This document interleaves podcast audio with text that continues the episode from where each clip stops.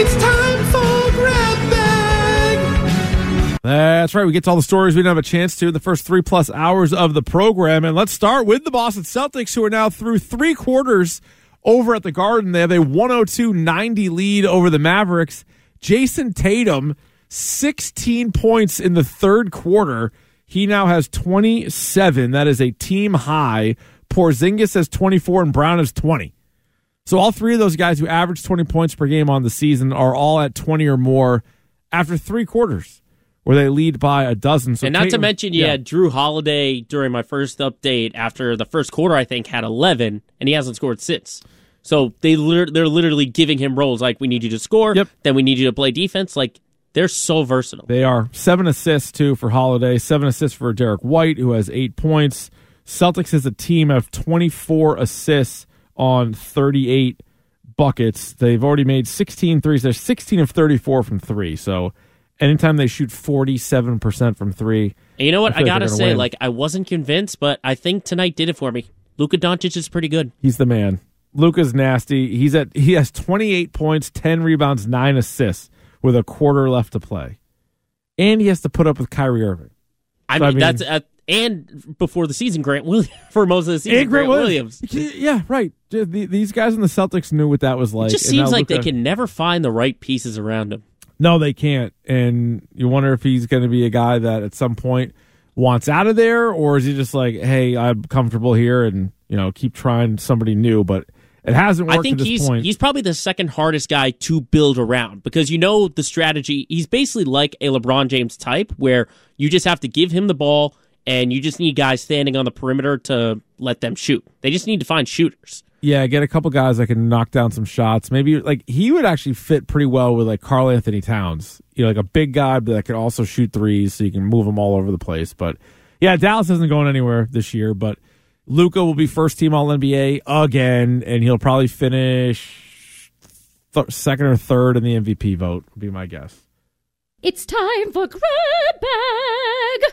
Red Sox Grapefruit League action continued this afternoon, where uh, Lucas Giolito made his Sox debut. Not great, although Not I great. no, it wasn't. Thank you, Alex. I did see Merloni retweet somebody saying that his velocity was up. So maybe you want to hang your hat on that. Maybe we'll maybe it'll be a good Giolito. I'm not writing anybody off after one spring start. However, I would, didn't love the signing to begin with. I don't think he's a very good pitcher. And in his uh, first outing, he went two and a third, allowed four runs on two hits, including a home run. He walked three and had one strikeout. Uh, Jarren Duran was in the lineup today, as was Rafaela, Abreu, Dalbec, Reyes, but didn't do much. They lost to the Twins 5 3. They are now 4 and 3 in the spring. Here comes the grab bag. Grab, grab bag, bag, bag, bag, grab, grab bag. Triston Casas was on the Greg Hill show this morning. Of course, the morning show was down in uh, Florida for a few days. Had caught up with a whole bunch of people. You can check out the Audacy app for Alex Cora, Craig Breslow, Nick Pivetta, amongst others. Today, Triston Casas, and uh, sounds like he certainly is a fan of one Alex Cora. Triston, so you said earlier about the, you have the great team, great manager, great coaches. So Cora's in the final year of his deal. Uh, what would you think as a member of the Red Sox playing for a different manager than Alex Cora next season? I can't imagine it just because I haven't haven't done it. Um, he he's the backbone of the organization. I think he's such such a great example for everybody in and out in and outside of the clubhouse. I think inside of there, he's he's always really active. Um, he's displaying exactly what he preaches. He never expects results. He's always about um, all the things that I've been treating, uh, uh, preaching right now: attitude, effort, energy. Um, those are all very controllable things, and, and he doesn't he doesn't ask too much of us. And he's always honest. He's always honest. He shoots me straight, which is exactly what I want from my manager. I don't want him to sugarcoat anything. I don't want him to hide um, behind any doors. He he's very upfront with with what he likes and what he doesn't, and and that's who I want at the helm. Um, when things are going bad, he's always super level headed, and I think he's just the right right guy for the job. So there you go. I mean, that is uh, big praise because, like, you know, there's the like the political answer, but that's more. That's so much more than that, right? You can just be like, he's your manager now. He's the only manager you've ever had. You can say a couple nice things and move on, but like that is, he is a huge fan of Alex Cora, and I don't think it's if. I think it's when Alex Cora is no longer the manager of the Red Sox. You know, does he make it through the entire year? Does he get canned after the trade deadline? Like I, it's hard to envision a future with Alex Cora here, and they're all pros. They'll eventually get over it, but I think Triston Casas probably speaks for a lot of guys that that is gonna that is gonna be tough to overcome. That is gonna be a, a shock to the system when uh, when he ends up moving on. And you know, I don't know. If, I don't think the Red Sox are going to take that into account because I'm not even sure if Alex Cora wants to be back. If they don't listen to the fans, how, why would they listen to their players? Yeah. No, that we know they don't listen to the players. Last year, Kenley Jansen told anybody who would listen, let's let's add at the deadline, add at the deadline. They're like, we're not going to do that. So yeah, they're not going to listen to the players. Rafael Devers was saying, "Hey, we we need what we need." They, are not. I think Cora's going to turn into a sympathetic figure this year. He definitely could. Yeah, he definitely could. Because I think everybody's getting so mad at John Henry. Breslow's kind of caught in between. He'll end up getting more blame than Cora, even though I don't think he's really allowed to spend much, but he'll still get more blame than Cora. So, yeah, for sure. Grab bag. Uh, Bruins off tonight. They won last night. They beat Bruce Cassidy. They had a 3 nothing lead. Then the next thing you know, it was 4 4 in the third period, but they did get the win in regulation. So it was their first regulation win in like 10 games. It was the first time they didn't even go to overtime in in uh, they had six straight games where they went to overtime. Or losing those things left and right, but they were picking up points each time. I don't I don't know though. Last night did not give me as a Bruins fan much more confidence. No, the fact that no, they, not at all. they had a first period lead again. And it wasn't like one zip. It was three nothing. You had Morgan Geekie get a hat trick in the second period. Congrats to Geekie. Yep, he had a, he had a hat trick, and uh, they got the win. But it's like, all right, here we go again. Because I'm less concerned with losing in a shootout. You're not going to see a shootout in the playoffs. So whatever, you're not going to like last year with the Celtics in the third quarter. well, they were going to see third quarters. so it's a little. I just mean like they're not going to have to play a three on three overtime period. They're not going to have to go to a shootout where their guys just aren't very good at it. But they are potentially going to have a lead, and they have to play with the lead, try to add to the lead rather than blowing all these leads. So yeah, that part's annoying. The hills fill my heart with the sound of music. Grab bag. The Minnesota Vikings have released running back Alexander Mattison, so that kind of adds to the long list of running backs who are available via free agency. And guess what? None of them are probably going to cost much. There's a whole bunch of guys out there: Saquon Barkley, Tony Pollard, Derrick Henry, Austin Ekeler. You have all these guys sort of at the at the top. Josh Jacobs. He just led the league in rushing a couple years ago. They're all available. And then you have another tier down, like Ezekiel Elliott's back on that list, Alexander Mattison, and a few others. So uh, definitely an area that the, the Patriots should consider. And they're not going to have to break the bank. And uh, they have a lot of money to spend. They have $100 million, give or take, in cap space. So adding one of those top running backs, I do not think would be a, mistake. Grab bag. NFL Combine uh, literally off and running, and uh, we've had a few positions run the 40 so far. Started yesterday, got it today. Uh, tomorrow, quarterbacks, wide receivers, and running backs. So that should be another really fast group. Today, you had the defensive backs. And how about Nate Wiggins? Not sure if there's a relation there to Jermaine or not, but Nate Wiggins, the Clemson corner, who I think is probably going to be a first round pick anyway, currently with the fastest 40 time, 4.28. That is humming. So Nate Wiggins, 4.28, 40. Uh, let's see. It's not the record though. Let's just point that out. It's not the record. Does Chris Johnson still have the record, or somebody break that? No, I think it was uh. John Ross. Oh, John years ago. That got him uh, to be a top 10 pick, and that was a mistake. Yeah, Nate Wiggins, 6'1, 173, nine inch hands. Although, as a corner, I don't think they really care quite as much about the hands. But yeah, 4.28, 40, 36 inch vertical. Okay, here's the John Ross had a four two two. That was the fastest. Okay. but still, that's pretty close. I think Chris Johnson, the running back, was like 4.24, I want to say. I think he had the record maybe until John Ross got it. But anyway, you always get a few crazy ones. But 4.28, That's going to be one of the better ones. Of Okay, John. John Ross four two two. Yep. And then it's Kalon Barnes four two three. He did that a year ago oh, or two years ago. Okay. Chris Johnson is third at a four two four. Yeah, see, I don't know why I remember that four two four. There's really no reason for me to have that memorized, but yet here we are. You know Uh, who's tied for ninth? Tyquan Thornton Tyquan Thornton. four two eight. Tiny wrist, but the guy could he could see. Oh, so he ran a four two eight as well. The same thing that Wiggins ran today. So yeah, we'll see tomorrow with the running back or the wideouts more so if anybody can touch that. He had a handful of four threes. Uh, the linebacker, what's his name? Peyton Wilson, the linebacker from NC State, who also could be like a first or a second round pick. He ran a four four three as a linebacker. It's insane. Some of these some of these numbers are crazy.